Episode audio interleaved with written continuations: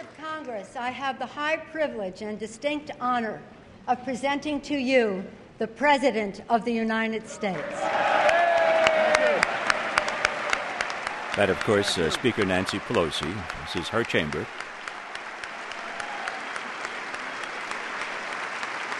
Thank you.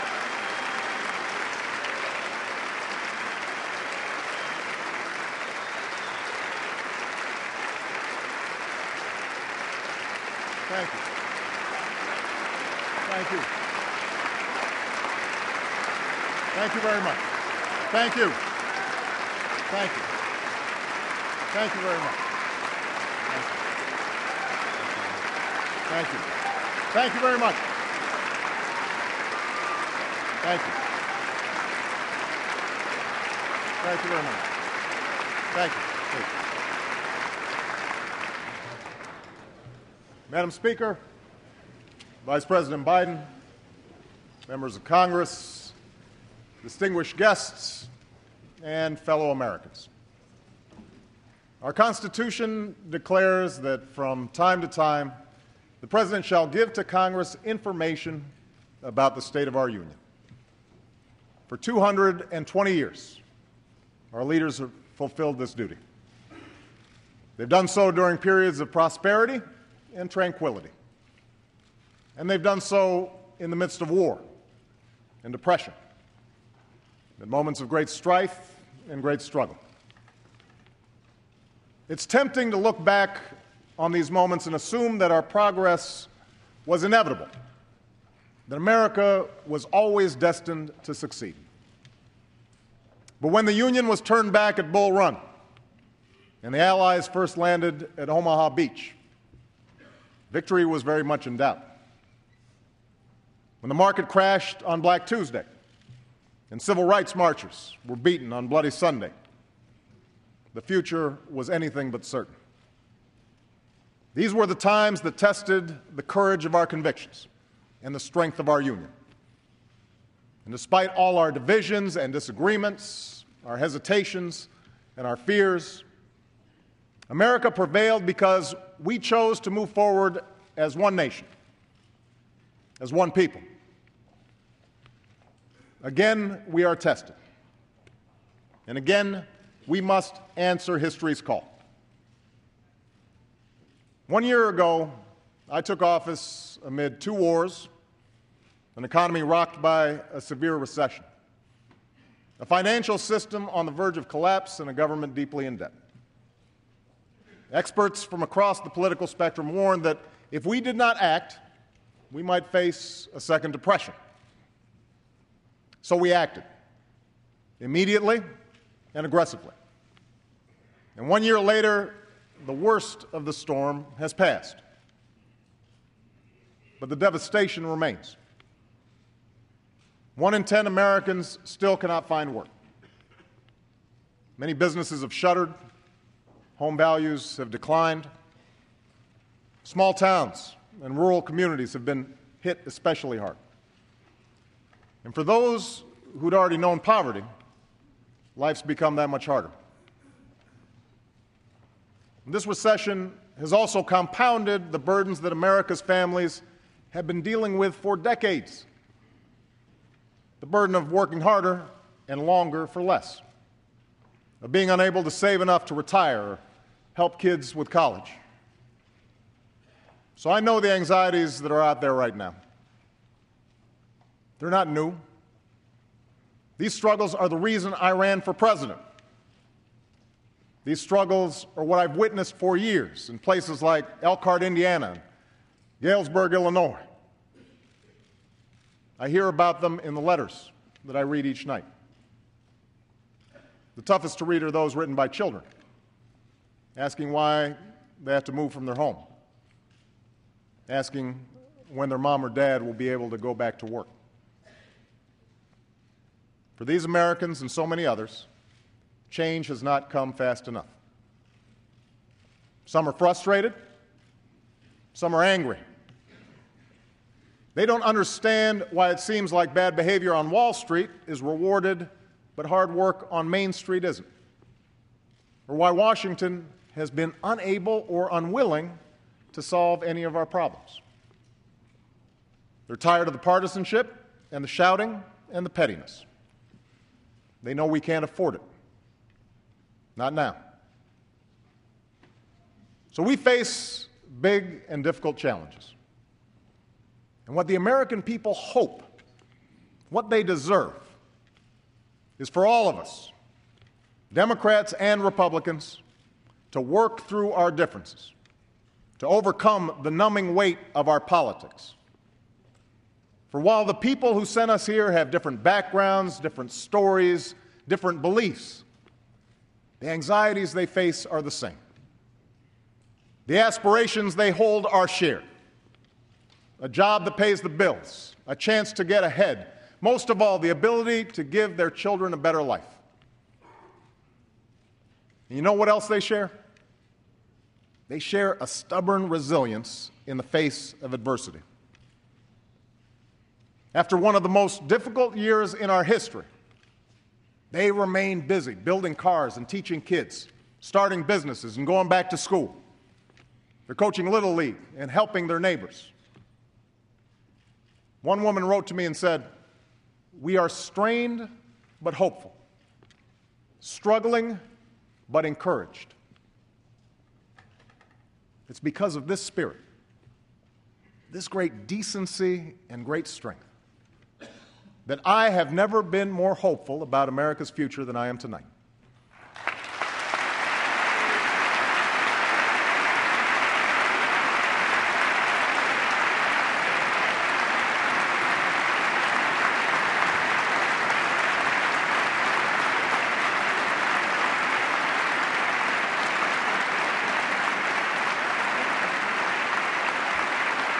Despite, despite our hardships, our union is strong. We do not give up. We do not quit. We do not allow fear or division to break our spirit. In this new decade, it's time the American people get a government that matches their decency, that embodies their strength.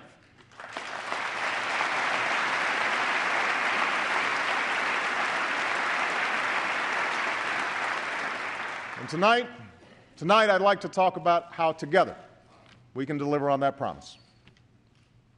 It begins with our economy. Our most urgent, our most urgent task upon taking office was to shore up the same banks that helped cause this crisis. It was not easy to do. And if there's one thing that has unified Democrats and Republicans and everybody in between, it's that we all hated the bank bailout. I hated it.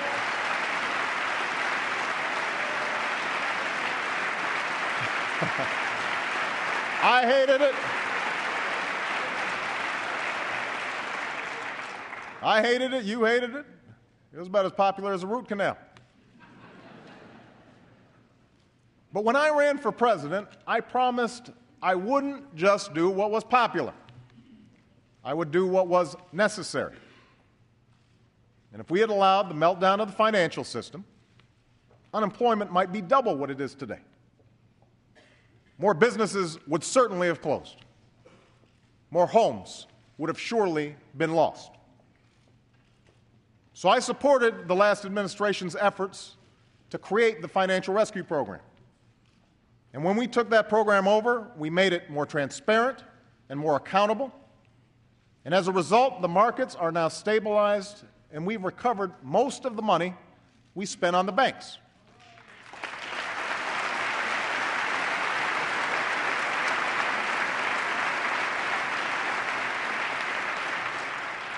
Most, but not all. To recover the rest, I've proposed a fee on the biggest banks. Now,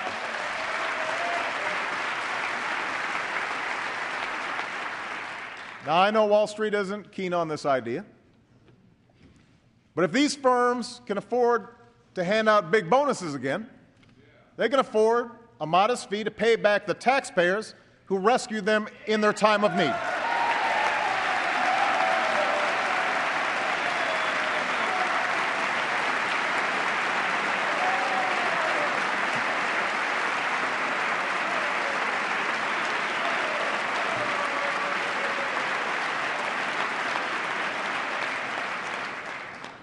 As we stabilized the financial system, we also took steps to get our economy growing again, save as many jobs as possible, and help Americans who'd become unemployed.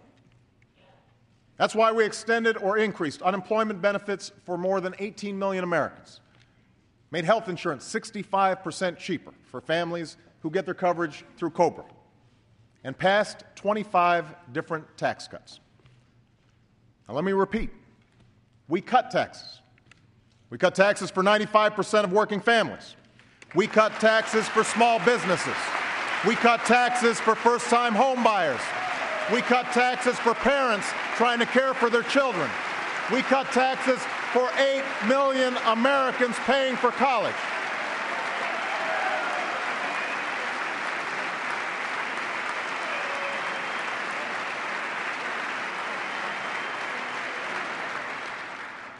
I thought I'd get some applause on that one.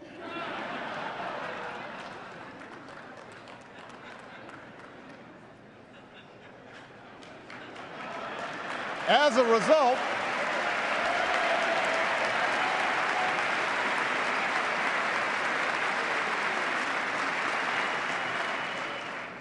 As a result, millions of Americans had more to spend on gas and food and other necessities, all of which helped businesses keep more workers.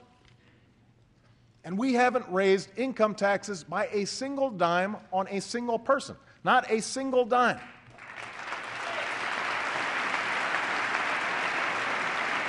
Uh, because of the steps we took, there are about 2 million Americans working right now who would otherwise be unemployed.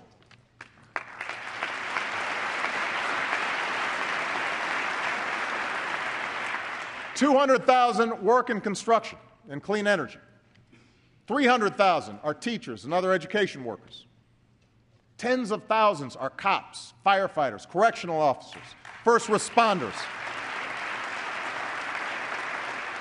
And we're on track to add another one and a half million jobs to this total by the end of the year. The plan that has made all of this possible, from the tax cuts to the jobs, is the Recovery Act. That's right. The Recovery Act, also known as the Stimulus Bill.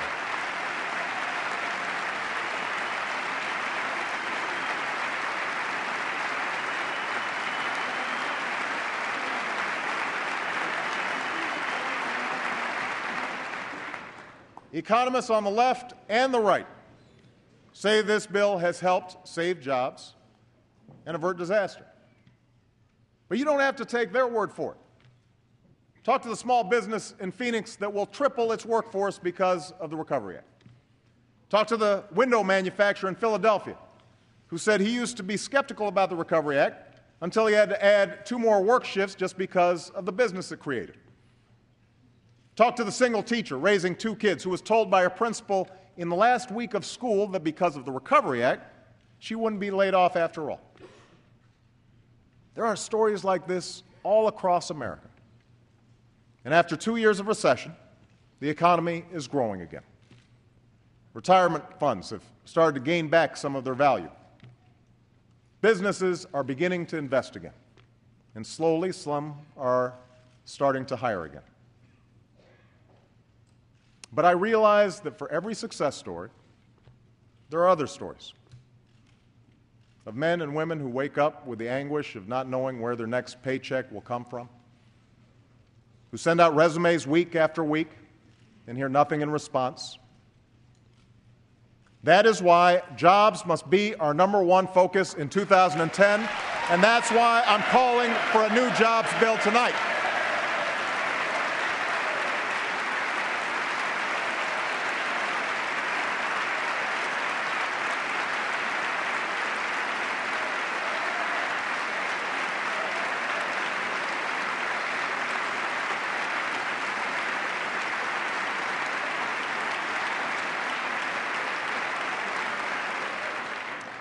Now, the true engine of job creation in this country will always be America's businesses.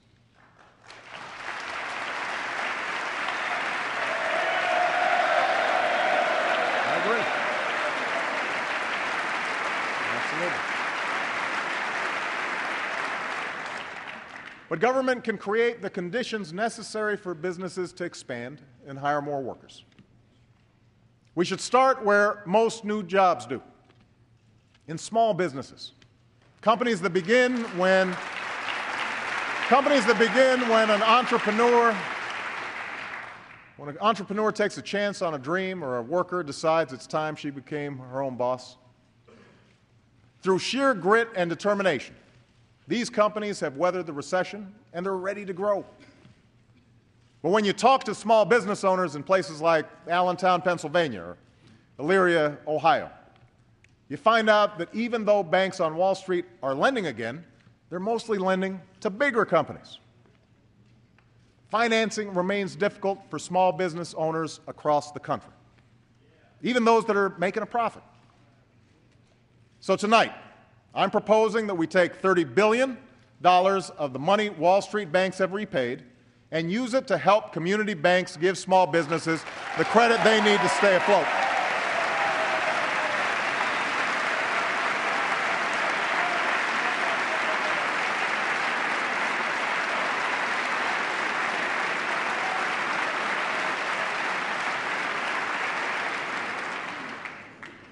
I'm also proposing a new small business tax credit, one that will go to over 1 million small businesses who hire new workers or raise wages.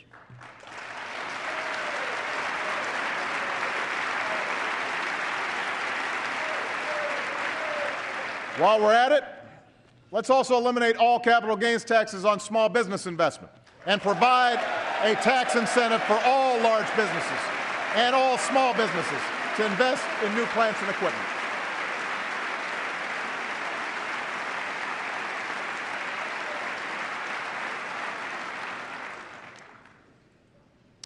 Next, we can put Americans to work today building the infrastructure of tomorrow.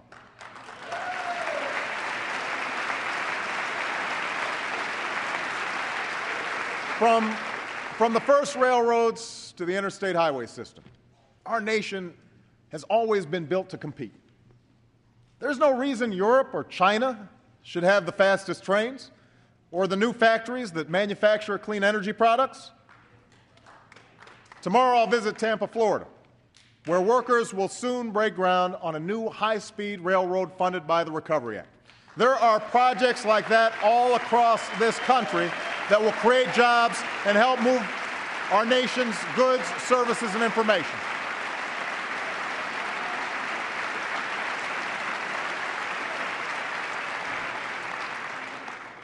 We should put more Americans to work building clean energy facilities and give and give rebates to Americans who make their homes more energy efficient, which supports clean energy jobs. And to encourage these and other businesses to stay within our borders, it is time to finally slash the tax breaks for companies that ship our jobs overseas and give those tax breaks to companies that create jobs right here in the United States of America.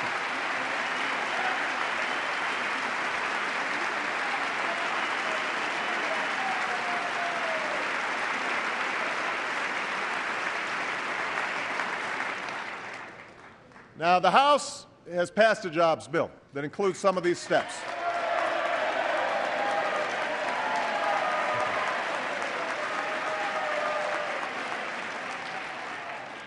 As the first order of business this year, I urge the Senate to do the same, and I know they will. They will.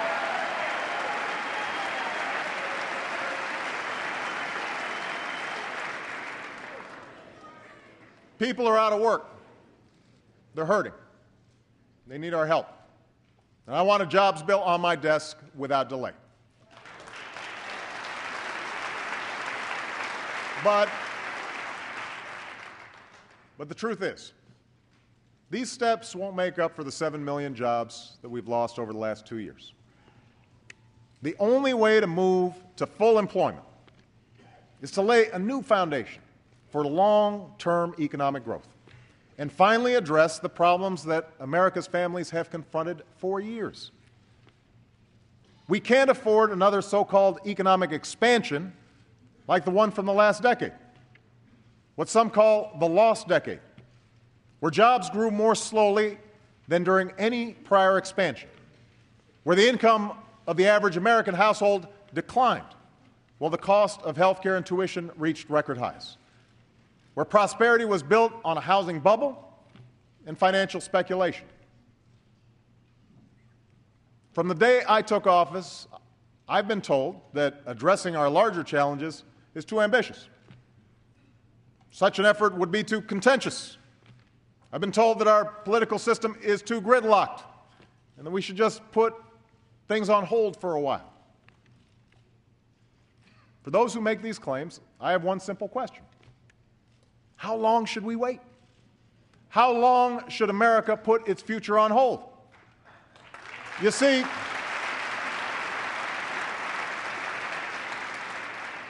you see, Washington has been telling us to wait for decades, even as the problems have grown worse. Meanwhile, China's not waiting to revamp its economy. Germany's not waiting. India's not waiting. These nations are they're not standing still. These nations aren't playing for second place. They're putting more emphasis on math and science. They're rebuilding their infrastructure. They're making serious investments in clean energy because they want those jobs. Well, I do not accept second place for the United States of America.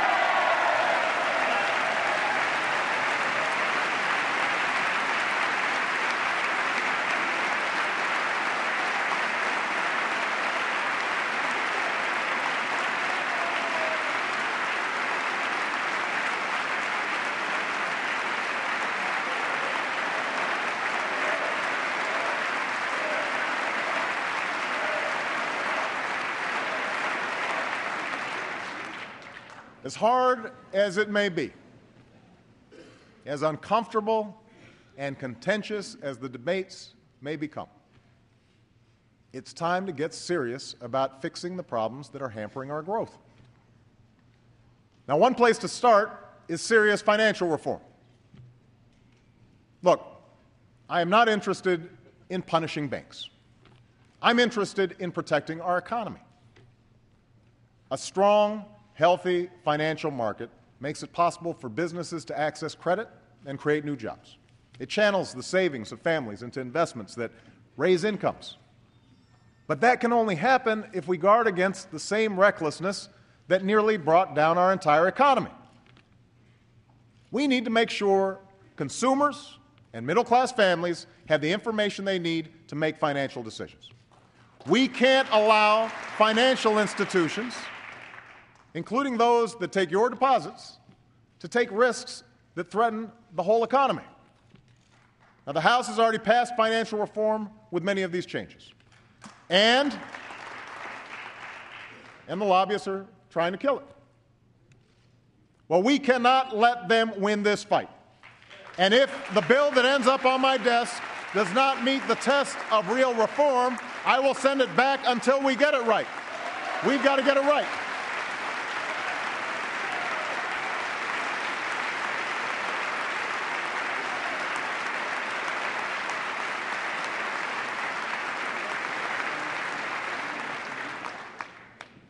Next, we need to encourage American innovation.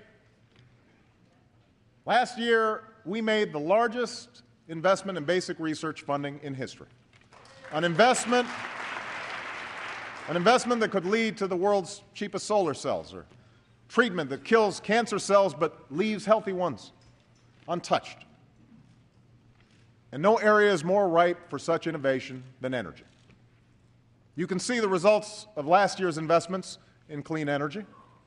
In the North Carolina company that will create 1,200 jobs nationwide helping to make advanced batteries, or in the California business that will put 1,000 people to work making solar panels.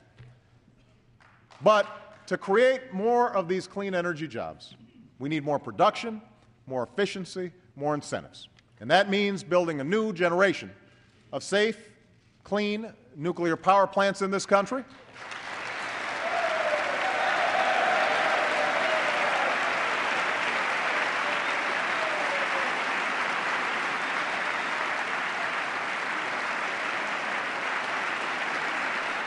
We're listening to President Obama's State of It the means Union making address. tough decisions about opening new offshore areas for oil and gas development.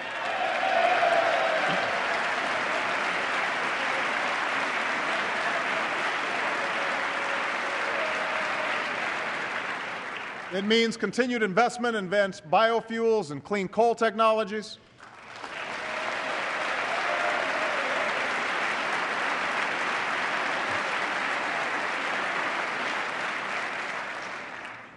And yes, it means passing a comprehensive energy and climate bill with incentives that will finally make clean energy the profitable kind of energy in America.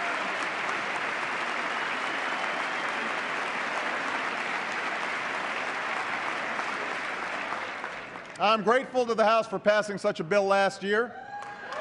And this year, this year I'm eager to help advance the bipartisan effort in the Senate. I know there have been questions about whether we can afford such changes in a tough economy. I know that there are those who disagree with the overwhelming scientific evidence on climate change. But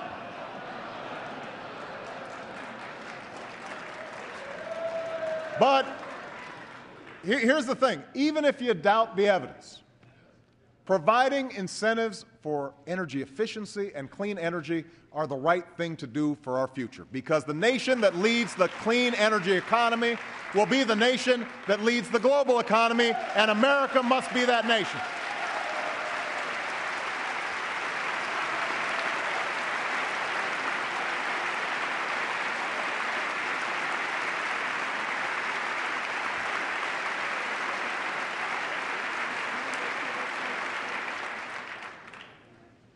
Third, we need to export more of our goods.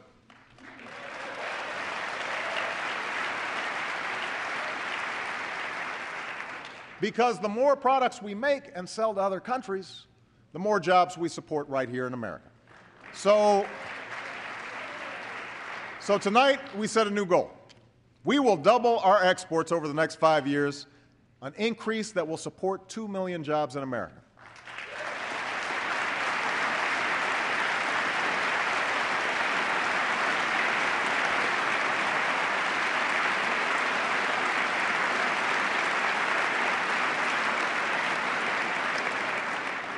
To help meet this goal, we're launching a national export initiative that will help farmers and small businesses increase their exports and reform export controls consistent with national security. We have to seek new markets aggressively, just as our competitors are. If America sits on the sidelines while other nations sign trade deals, we will lose the chance to create jobs on our shores.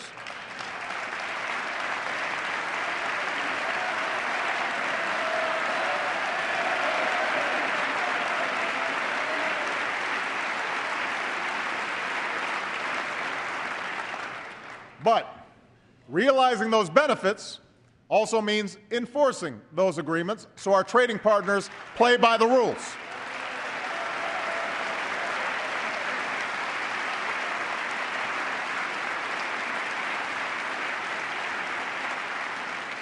And that's why we'll continue to shape a Doha trade agreement that opens global markets and why we will strengthen our trade relations in Asia and with key partners like South Korea and Panama and Colombia.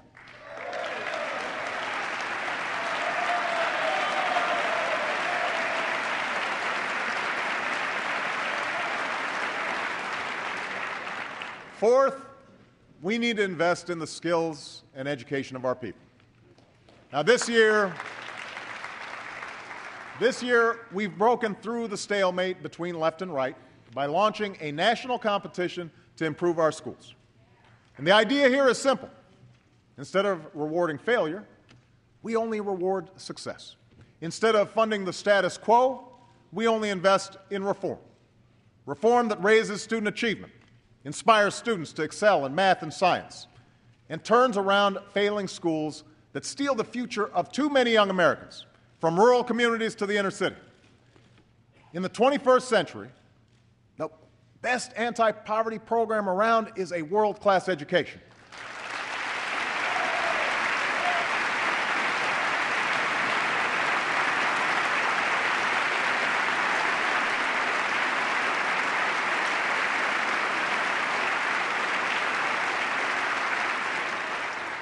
And in this country, the success of our children cannot depend more on where they live than on their potential.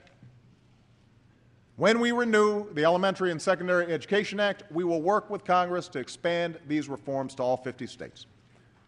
Still, in this economy, a high school diploma no longer guarantees a good job. That's why I urge the Senate to follow the House and pass a bill that will revitalize our community colleges, which are a career pathway to the children of so many working families.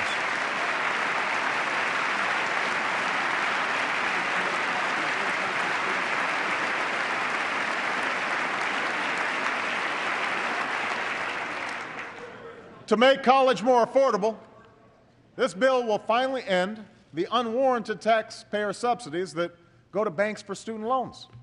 Instead, let's take that money and give families a $10,000 tax credit for four years of college and increase Pell Grants.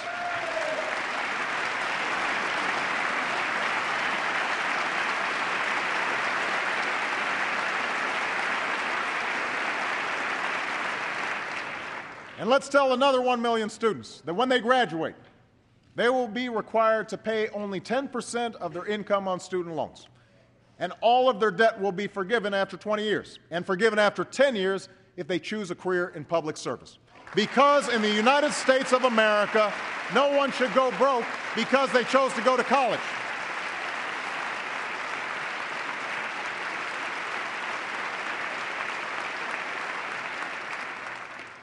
And by the way, it's time for colleges and universities to get serious about cutting their own costs because they too have a responsibility to help solve this problem. Now, the price of college tuition is just one of the burdens facing the middle class. That's why last year I asked Vice President Biden to chair a task force on middle class families. That's why we're nearly doubling the child care tax credit and making it easier to save for retirement by giving access to every worker, a retirement account, and expanding the tax credit for those who start a nest egg. That's why we're working to lift the value of a family's single largest investment, their home. The steps we took last year to shore up the housing market have allowed millions of Americans to take out new loans and save an average of $1,500 on mortgage payments. This year, we will step up refinancing so that homeowners can move into more affordable mortgages. And, and it is precisely to relieve the burden on middle class families that we still need health insurance reform.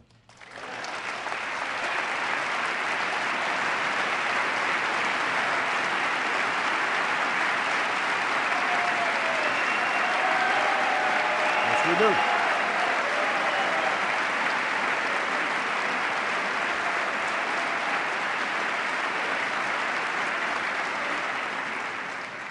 Now, let's clear a few things up.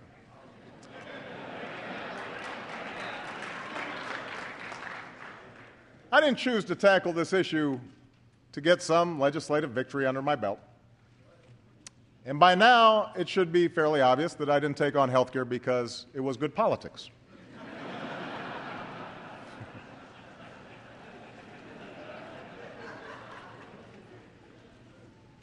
I took on health care because the stories I've heard from Americans with pre existing conditions whose lives depend on getting coverage, patients who've been denied coverage, families, even those with insurance, who are just one illness away from financial ruin. After nearly a century of trying, Democratic administrations, Republican administrations, we are closer than ever to bringing more security to the lives of so many Americans.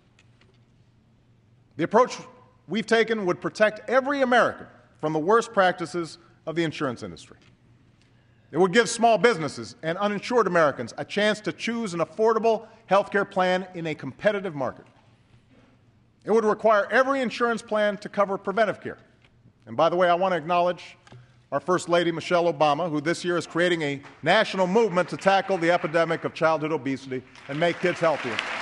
Thank you, honey.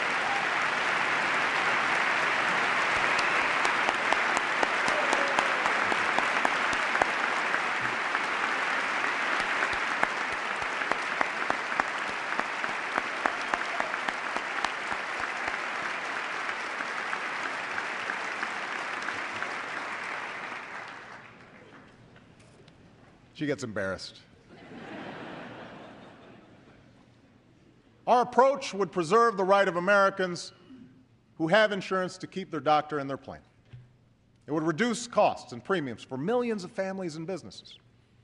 And according to the Congressional Budget Office, the independent organization that both parties have cited as the official scorekeeper for Congress, our approach would bring down the deficit by as much as $1 trillion over the next two decades.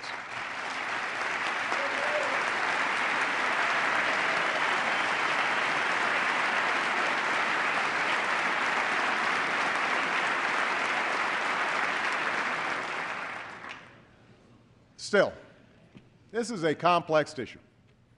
And the longer it was debated, the more skeptical people became. I take my share of the blame for not explaining it more clearly to the American people. And I know that with all the lobbying and horse trading, the process left most Americans wondering what's in it for me? But I also know this problem is not going away. By the time I'm finished speaking tonight, more Americans will have lost their health insurance. Millions will lose it this year. Our deficit will grow. Premiums will go up. Patients will be denied the care they need. Small business owners will continue to drop coverage altogether. I will not walk away from these Americans, and neither should the people in this chamber.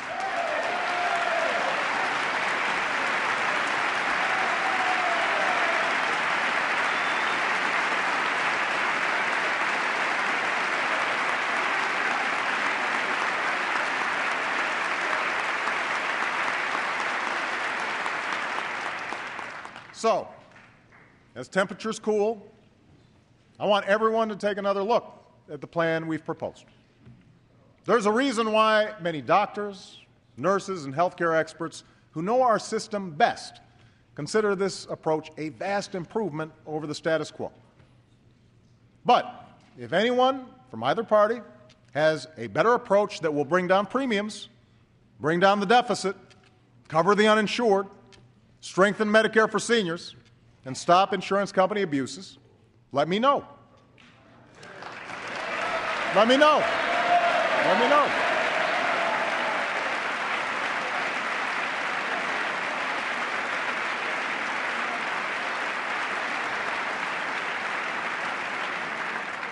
I'm eager to see it. Here's what I ask Congress, though don't walk away from reform. Not now not when we are so close.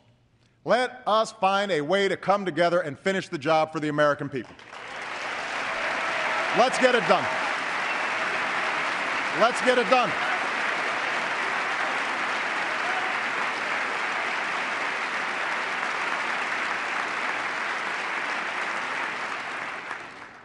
Now, even as health care reform would reduce our deficit, it's not enough to dig us out of a massive fiscal hole in which we find ourselves. It's a challenge that makes all others that much harder to solve, and one that's been subject to a lot of political posturing. So let me start the discussion of government spending by setting the record straight. At the beginning of the last decade, the year 2000, America had a budget surplus of over $200 billion. By, by the time I took office, we had a one year deficit of over $1 trillion and projected deficits of $8 trillion over the next decade. Most of this was the result of not paying for two wars, two tax cuts, and an expensive prescription drug program. On top of that, the effects of the recession put a $3 trillion hole in our budget. All this was before I walked in the door. Now,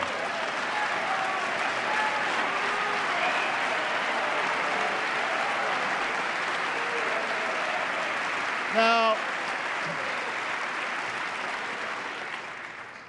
just stating the facts. Now, if we had taken office in ordinary times, I would have liked nothing more than to start bringing down the deficit. But we took office amid a crisis. And our efforts to prevent a second depression have added another $1 trillion to our national debt. That, too, is a fact. I'm absolutely convinced that was the right thing to do. But families across the country are tightening their belts and making tough decisions. The federal government should do the same.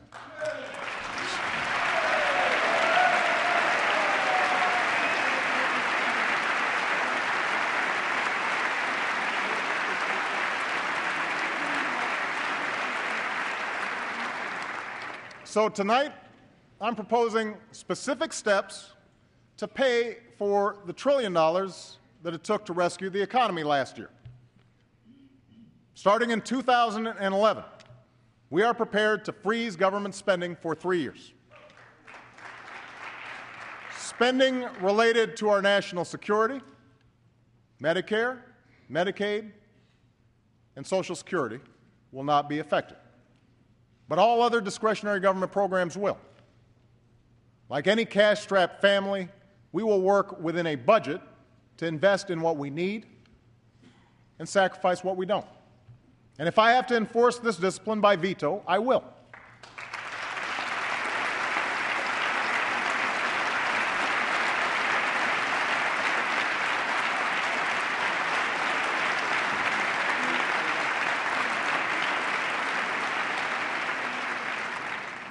We will continue to go through the budget, line by line, page by page, to eliminate programs that we can't afford and don't work.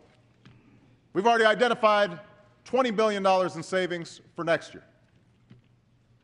To help working families, we'll extend our middle class tax cuts.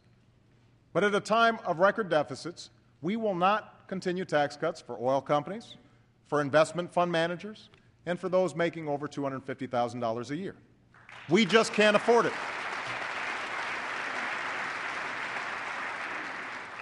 Now, even after paying for what we spent on my watch, we'll still face the massive deficit we had when I took office.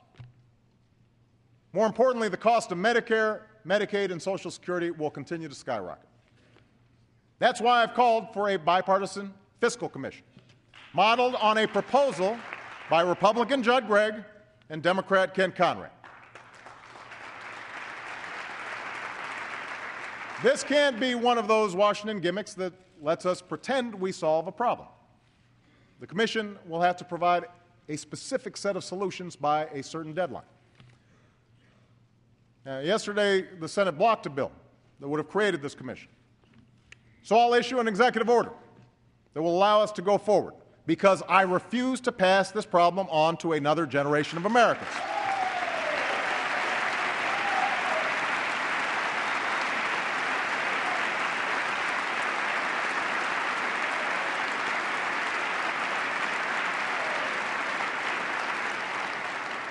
And when the vote comes tomorrow, the Senate should restore the pay as you go law that was a big reason for why we had record surpluses in the 1990s.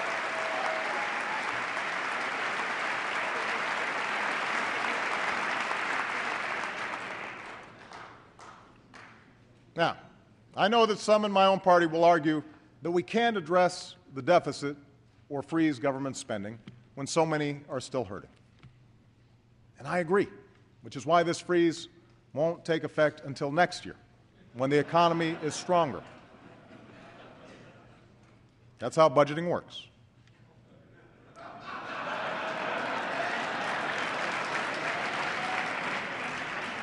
But understand, Understand, if we don't take meaningful steps to rein in our debt, it could damage our markets, increase the cost of borrowing, and jeopardize our recovery, all of which would have an even worse effect on our job growth and family incomes.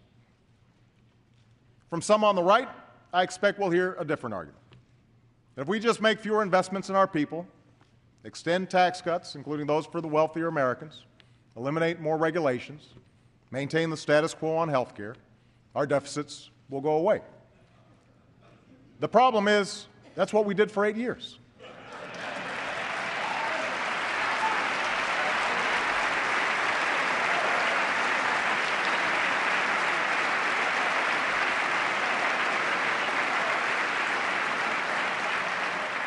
That's what helped us into this crisis. It's what helped lead to these deficits. We can't do it again. Rather than fight the same tired battles that have dominated Washington for decades, it's time to try something new. Let's invest in our people without leaving them a mountain of debt. Let's meet our responsibility to the citizens who sent us here. Let's try common sense. A novel concept. Now, to do that, we have to recognize that we face more than a deficit of dollars right now. We face a deficit of trust, deep and corrosive doubts about how Washington works that have been growing for years. To close that credibility gap, we have to take action on both ends of Pennsylvania Avenue to end the outsized influence of lobbyists, to do our work openly, to give our people the government they deserve.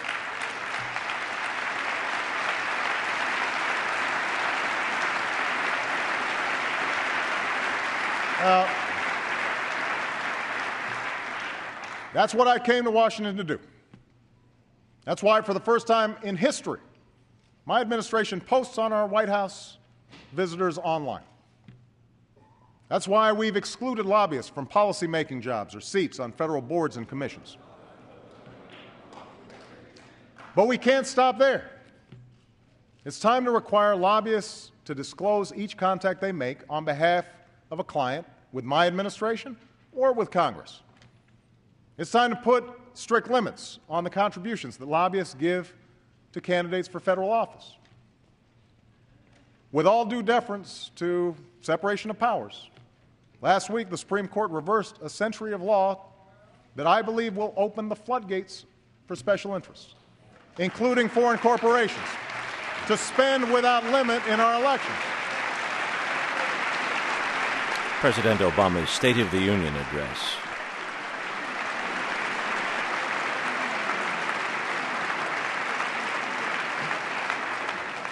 I don't think American elections should be bankrolled by America's most powerful interests, or worse, by foreign entities. They should be decided by the American people.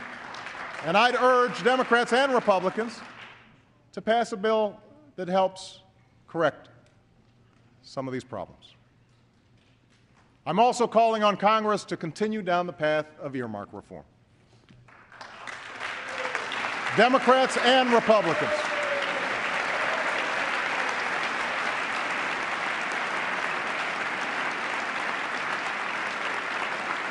Democrats and Republicans. Look, you, have trimmed some of this spending. You've embraced some meaningful change. But restoring the public trust demands more. For example, some members of Congress post some earmark requests online. Tonight, I'm calling on Congress to publish all earmark requests on a single website before there's a vote so that the American people can see how their money is being spent.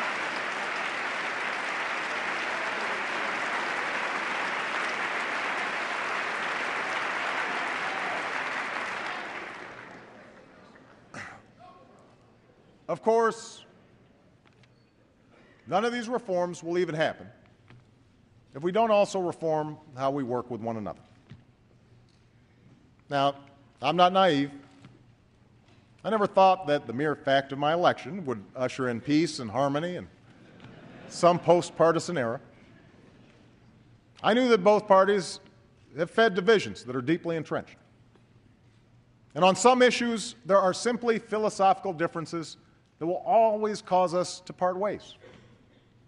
These disagreements about the role of government in our lives, about our national priorities and our national security, they've been taking place for over 200 years. They're the very essence of our democracy. But what frustrates the American people is a Washington where every day is election day. We can't wage a perpetual campaign where the only goal is to see who can get the most embarrassing headlines about the other side. A belief that if you lose, I win. Neither party should delay or obstruct every single bill just because they can. The confirmation of I'm speaking to both parties now. The confirmation of well qualified public servants shouldn't be held hostage to the pet projects or grudges of a few individual senators.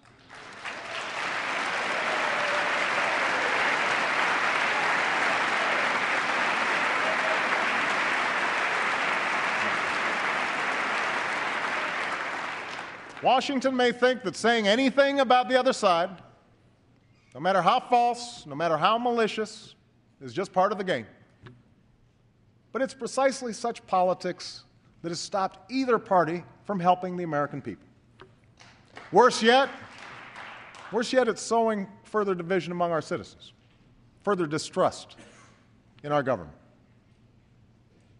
So, no, I will not give up on trying to change the tone of our politics. I know it's an election year, and after last week, it's clear that campaign fever has come even earlier than usual. But we still need to govern. To Democrats, I would remind you that we still have the largest majority in decades, and the people expect us to solve problems, not run for the hills.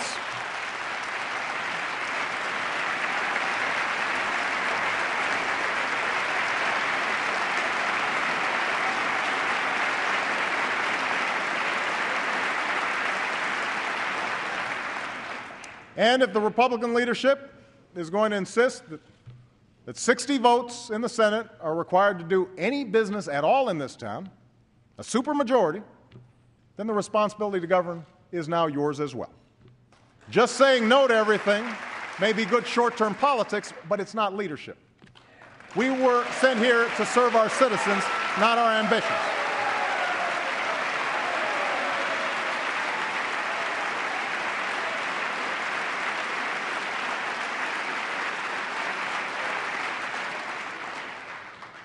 So let's show the American people that we can do it together. This week, this week I'll be meet, uh, addressing a meeting of the House Republicans. I'd like to begin monthly meetings with both Democratic and Republican leadership. I know you can't wait.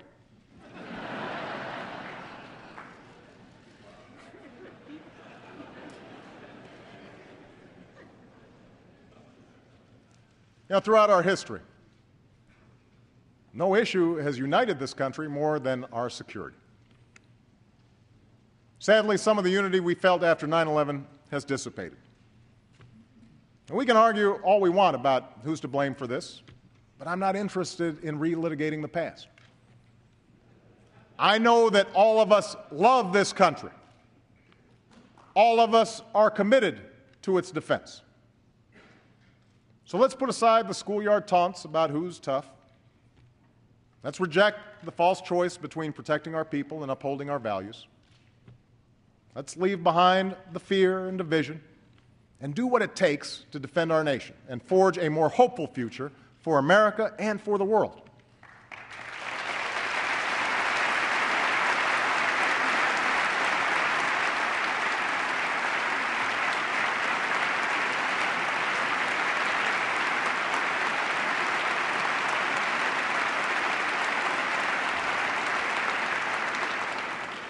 That's the work we began last year.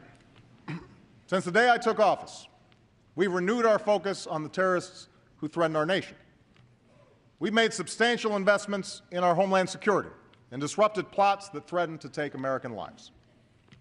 We are filling unacceptable gaps revealed by the failed Christmas attack with better airline security and swifter action on our intelligence. We've prohibited torture and strengthened partnerships from the Pacific to South Asia to the Arabian Peninsula. And in the last year, hundreds of Al Qaeda's fighters and affiliates, including many senior leaders, have been captured or killed, far more than in 2008. And in Afghanistan, we're increasing our troops and training Afghan security forces so they can begin to take the lead in July of 2011 and our troops can begin to come home.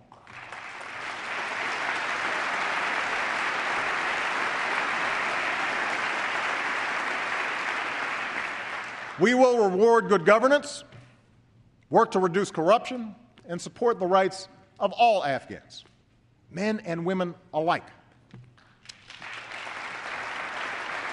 we're joined by allies and partners who have increased their own commitments and who will come together tomorrow in London to reaffirm our common purpose.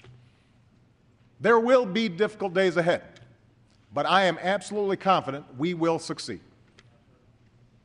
As we take the fight to Al Qaeda, we are responsibly leaving Iraq to its people. As a candidate, I promised that I would end this war, and that is what I'm doing as president. We will have all of our combat troops out of Iraq by the end of this August. We will support we will support the Iraqi government. We will support the Iraqi government as they hold elections, and we will continue to partner with the Iraqi people to promote regional peace and prosperity. But make no mistake, this war is ending, and all of our troops are coming home.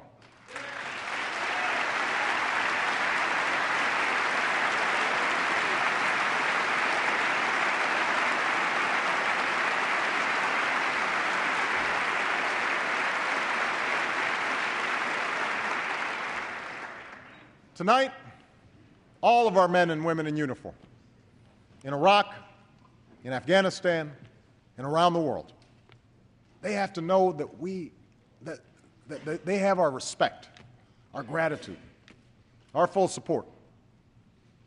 And just as they must have the resources they need in war, we all have a responsibility to support them when they come home.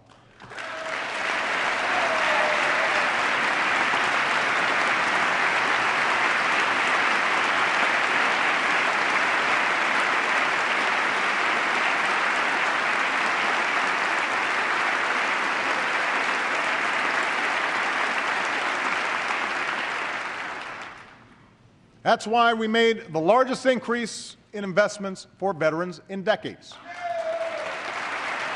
Last year.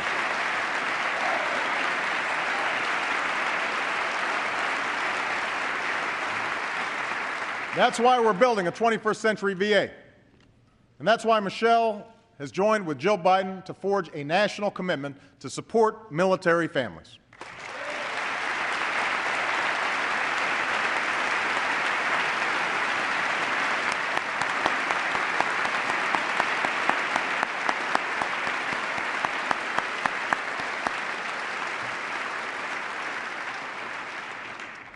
Now, even as we prosecute two wars, we're also confronting perhaps the greatest danger to the American people the threat of nuclear weapons. I've embraced the vision of John F. Kennedy and Ronald Reagan through a strategy that reverses the spread of these weapons and seeks a world without them. To reduce our stockpiles and launchers while ensuring our deterrent, the United States and Russia are completing negotiations on the farthest reachings arms control treaty in nearly two decades.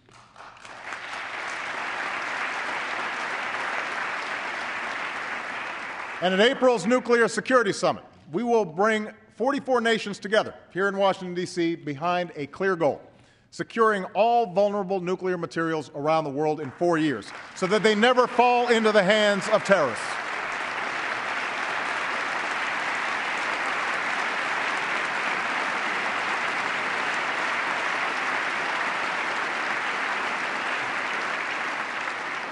Now, these diplomatic efforts have also strengthened our hand in dealing with those nations that insist on violating international agreements in pursuit of nuclear weapons. That's why North Korea now faces increased isolation and stronger sanctions, sanctions that are being vigorously enforced. That's why the international community is more united and the Islamic Republic of Iran is more isolated. And as Iran's leaders continue to ignore their obligations, there should be no doubt they too will face growing consequences. That is a promise.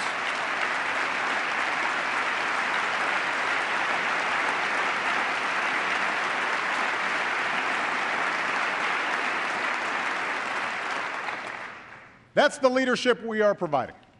Engagement that advances the common security and prosperity of all people. We're working through the G20 to sustain a lasting global recovery. We're work, working with Muslim communities around the world to promote science and education and innovation. We have gone from a bystander to a leader in the fight against climate change. We're helping developing countries to feed themselves and continuing the fight against HIV/AIDS. And we are launching a new initiative that will give us the capacity to respond faster and more effectively to bioterrorism or an infectious disease. A plan that will counter threats at home and strengthen public health abroad. As we have for over 60 years, America takes these actions because our destiny is connected to those beyond our shores. But we also do it because it is right. That's why, as we meet here tonight, over 10,000 Americans are working with many nations to help the people of Haiti recover and rebuild.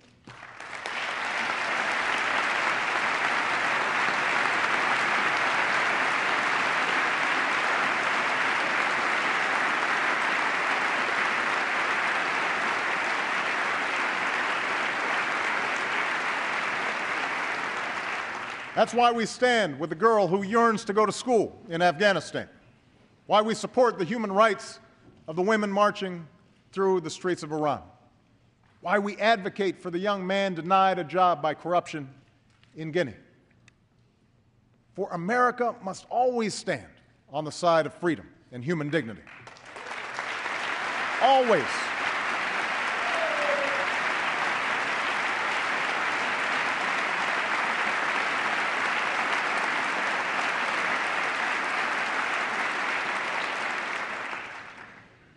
Abroad, America's greatest source of strength has always been our ideals. The same is true at home. We find unity in our incredible diversity, drawing on the promise enshrined in our Constitution. The notion that we're all created equal, that no matter who you are or what you look like, if you abide by the law, you should be protected by it. If you adhere to our common values, you should be treated no different than anyone else. We must continually renew this promise. My administration has a civil rights division that is once again prosecuting civil rights violations and employment discrimination. We finally strengthened We finally strengthened our laws to protect against crimes driven by hate. This year, This year, I will work with Congress and our military to finally repeal the law that denies gay Americans the right to serve the country they love because of who they are. It's the right thing to do.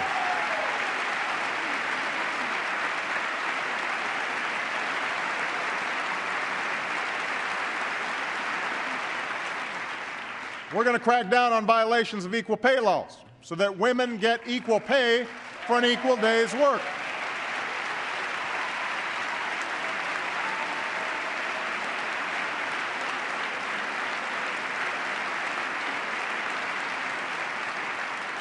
And we should continue the work of fixing our broken immigration system to secure our borders and enforce our laws and ensure that everyone who plays by the rules can contribute to our economy and enrich our nations.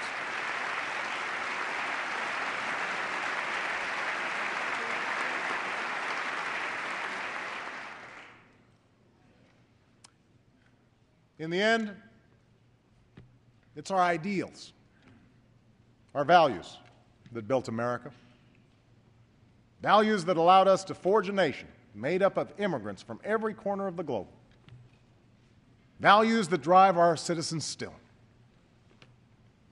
Every day, Americans meet their responsibilities to their families and their employers. Time and again, they lend a hand to their neighbors and give back to their country. They take pride in their labor and are generous in spirit.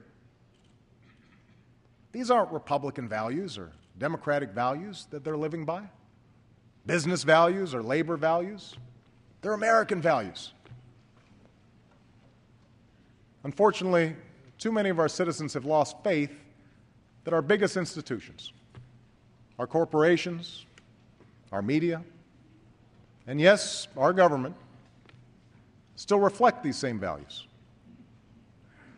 Each of these institutions are full of honorable men and women doing important work that helps our country prosper. But each time a CEO rewards himself for failure, or a banker puts the rest of us at risk for his own selfish gain, people's doubts grow. Each time lobbyists game the system or politicians tear each other down instead of lifting this country up, we lose faith. The more that TV pundits reduce serious debates to silly arguments, big issues into sound bites, our citizens turn away. No wonder there's so much cynicism out there. No wonder there's so much disappointment.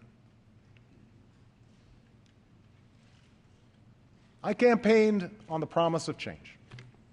Change we can believe in, the slogan went. And right now, I know there are many Americans who aren't sure if they still believe we can change or that I can deliver it. But remember this I never suggested the change would be easy or that I could do it alone. Democracy in a nation of 300 million people can be noisy and messy and complicated. And when you try to do big things and make big changes, it stirs passions and controversy. That's just how it is. Those of us in public office can respond to this reality by playing it safe and avoid telling hard truths and pointing fingers. We can do what's necessary to keep our poll numbers high and get through the next election instead of doing what's best for the next generation. But I also know this. If people had made that decision 50 years ago, or 100 years ago, or 200 years ago, we wouldn't be here tonight. The only reason we are here is because generations of Americans were unafraid to do what was hard, to do what was needed even when success was uncertain, to do what it took to keep the dream of this nation alive for their children and their grandchildren.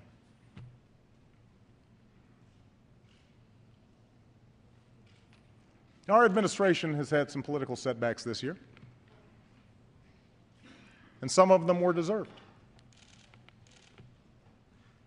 But I wake up every day knowing that they are nothing compared to the setbacks that families all across this country have faced this year.